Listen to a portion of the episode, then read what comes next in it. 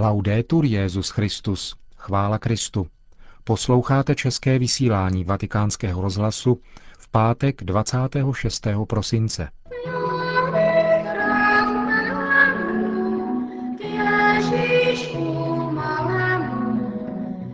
V našem pořadu uslyšíte nejprve páteční promluvu otce kardinála Tomáše Špidlíka nazvanou Jesličky a potom vám přiblížíme dnešní sváteční vystoupení Benedikta XVI.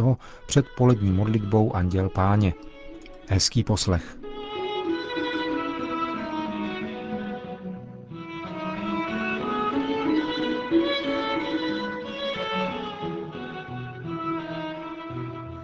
O Vánocích se staví a osvěcují v kostelích jesličky, betlémy. Je to starý zvyk od dob svatého Františka z Asisi. V Itálii je vydáme na náměstích, na nádražích, ve školách. Závodí se o to, kdo bude být lepší. Blízko Neapole je poutní místo Montevergine a tam je možno vidět výstavu různých druhů betlémů pozbíraných z celého světa. Lidové folkloristické umění se dokáže uplatnit. Ale přes tu všeckou různost se stále vrací jeden motiv – všeobecná radost celého stvoření, že se konečně dočkalo vykoupení. Vyskutelili se v českém Betlevně starodávný kominík a polocný, má na italském Betlému nechybět prodavač všelijakého dluhu. Ti, co jsou ve společném řádu považováni za poslední, k jesličkám pospíchají jako první. Nám, nám narodil se. Ve východních církvích se obyčejně jesličky v kostele nestaví, ale vystavuje se obraz narození páně. Ten pak je v byzantském podání odlišného stylu.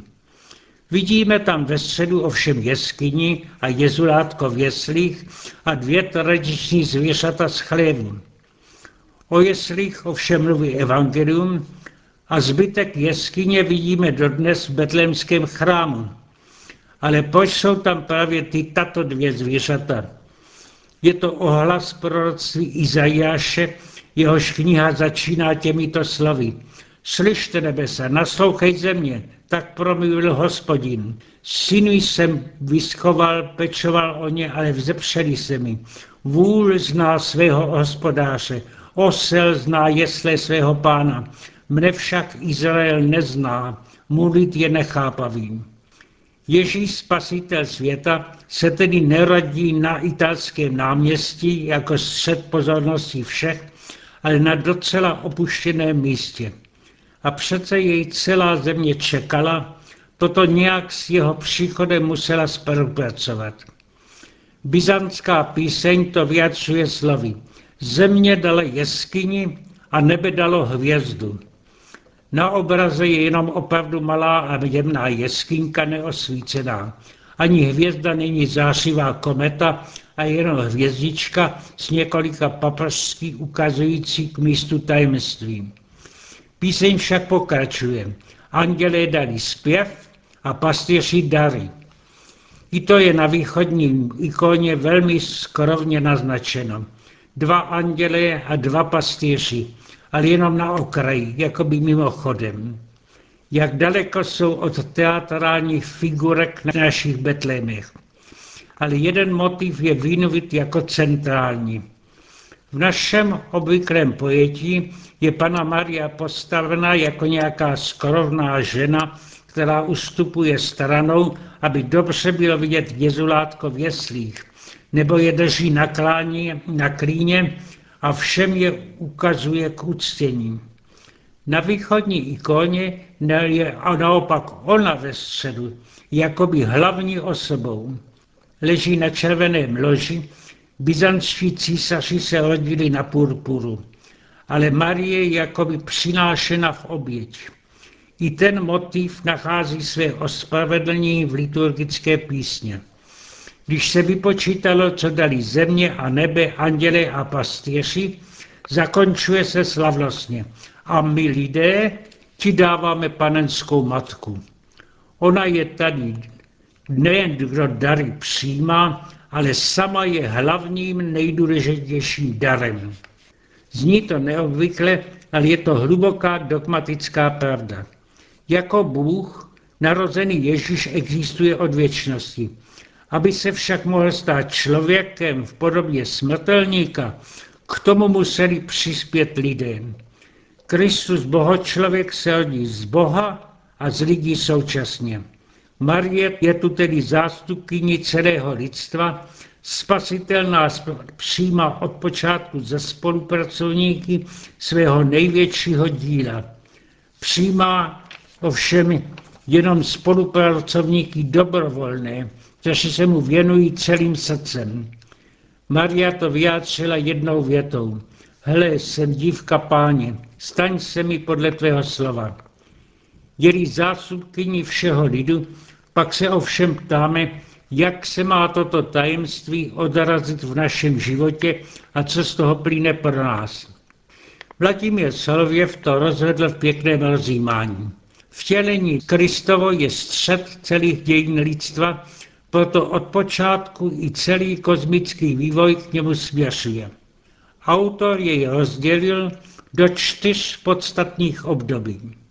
První perioda, které dávají věcí miliony let, je od stvoření hmoty až do první živé buňky na Zemi. Druhá perioda má být také velmi dlouhá. Je to od prvních známek života až k prvnímu člověku, homo sapiens. Třetí perioda je od prvního člověka až k bohočlověku, ke Kristu, protože se vývoj člověka odráží v prostředí, ve kterém žije. Je zajímavý postřeh, že v době, kdy se narodil Kristus, císařové a jiní vládci světa vyžadovali, aby se jim vzdával kult jako bohům. Žertovně se říká, že ďábel ve všem opíší se po Bohu a dělá to nechutně. Narozením Krista však začíná čtvrtá perioda v dějinách vesmíru. Dospěl vývoj člověka až k Bohu. Ale plně k tomu cíli došel jenom jeden člověk, Ježíš Nazarecký. Boží láska však směřuje k tomu, aby k tomu došli všichni. Kristus se zrodil jednou v Betlémě, ale musí se zrodit v nás všech. Sleský mystik Angelus Silesius píše, kdyby se i stokrát Kristus zrodil v Betlémě, co by mě to pomohlo, kdyby se nenarodil i ve mně. Píše proto Sověv, že v této čtvrté periodě světa máme být všichni povoláni být jakoby bohorodičkou. Máme odpovědnost za to, aby se Kristus stále rodil v tomto světě. A jak tomu máme rozumět?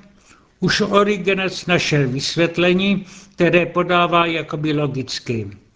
Všimněme si jednoho člověka. Je pravdivý, není pravda, ale má pravdu. Jiný je cnostný, není cnost, má cnost. Třetí laskavý, není láska, ale má lásku. A co můžeme říct o Kristu? Něco jiného. On je pravda, on je cnost, on je láska. Když my tedy tyto cnosti máme, máme v sobě Krista a přivádíme tak Krista do celého světa. Jiná úvaha má formu méně logickou, ale je s našich pochopením. Někdo má dobrého přítele, který bohužel odjel do daleka. Aby na něho nezapomínal, dal si zarámovat jeho obraz ve svém pokoji. Ten mu přítele stále připomíná a je tedy přítomen v jeho mysli a v jeho srdci.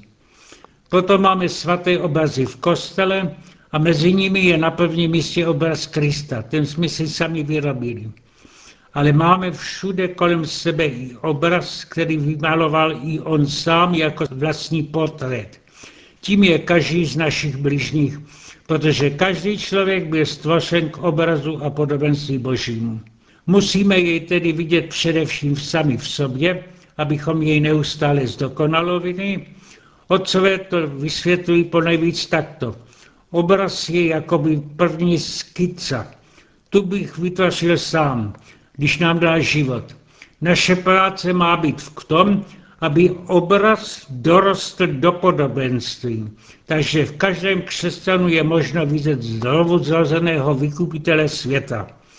Tajemství bohorodičky je tedy věčné, a svět je stálými jesličkami, živým Betlémem.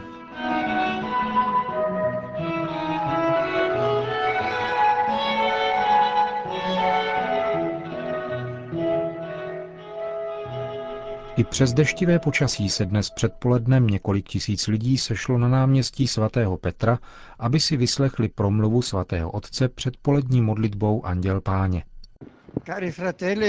Drazí bratři a sestry, dnešní svátek svatého Štěpána, prvomučedníka církve, spočívá v duchovním světle pánova narození.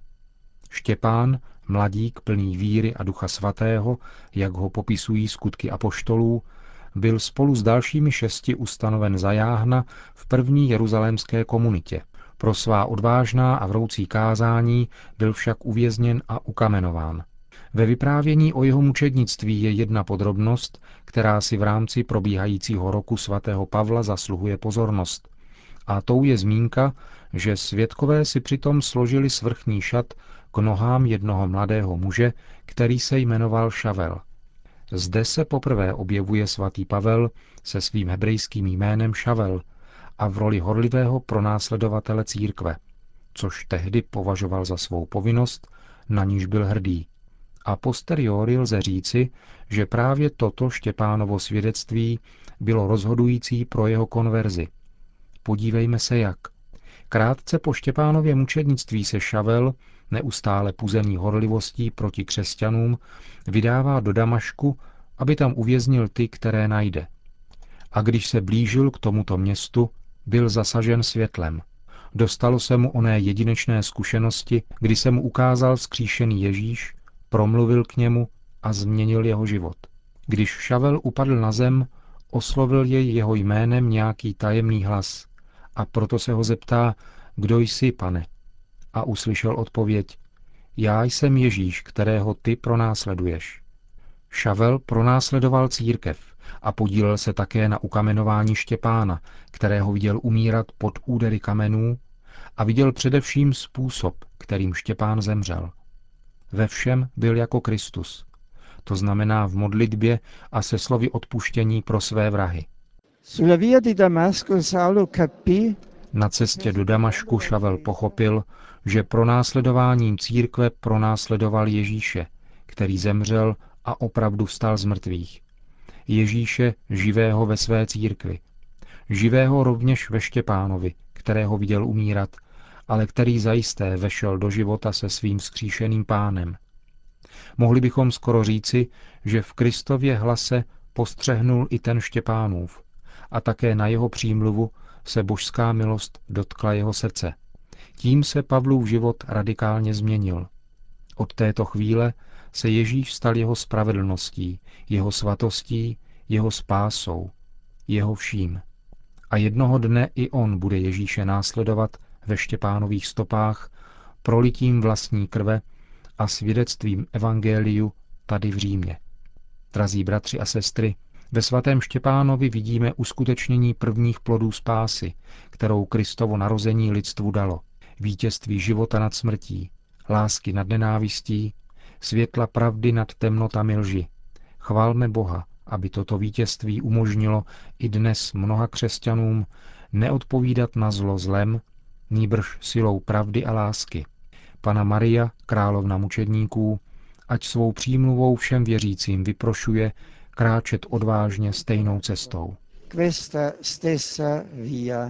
Po společné modlitbě Anděl Páně pak Benedikt XVI. udělil apoštolské požehnání.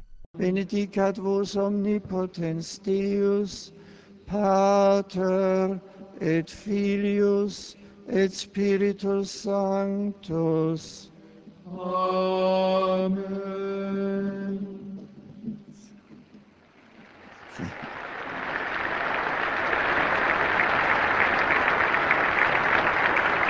A tím končíme české vysílání vatikánského rozhlasu. Chvála Kristu, laudetur Jezus Christus.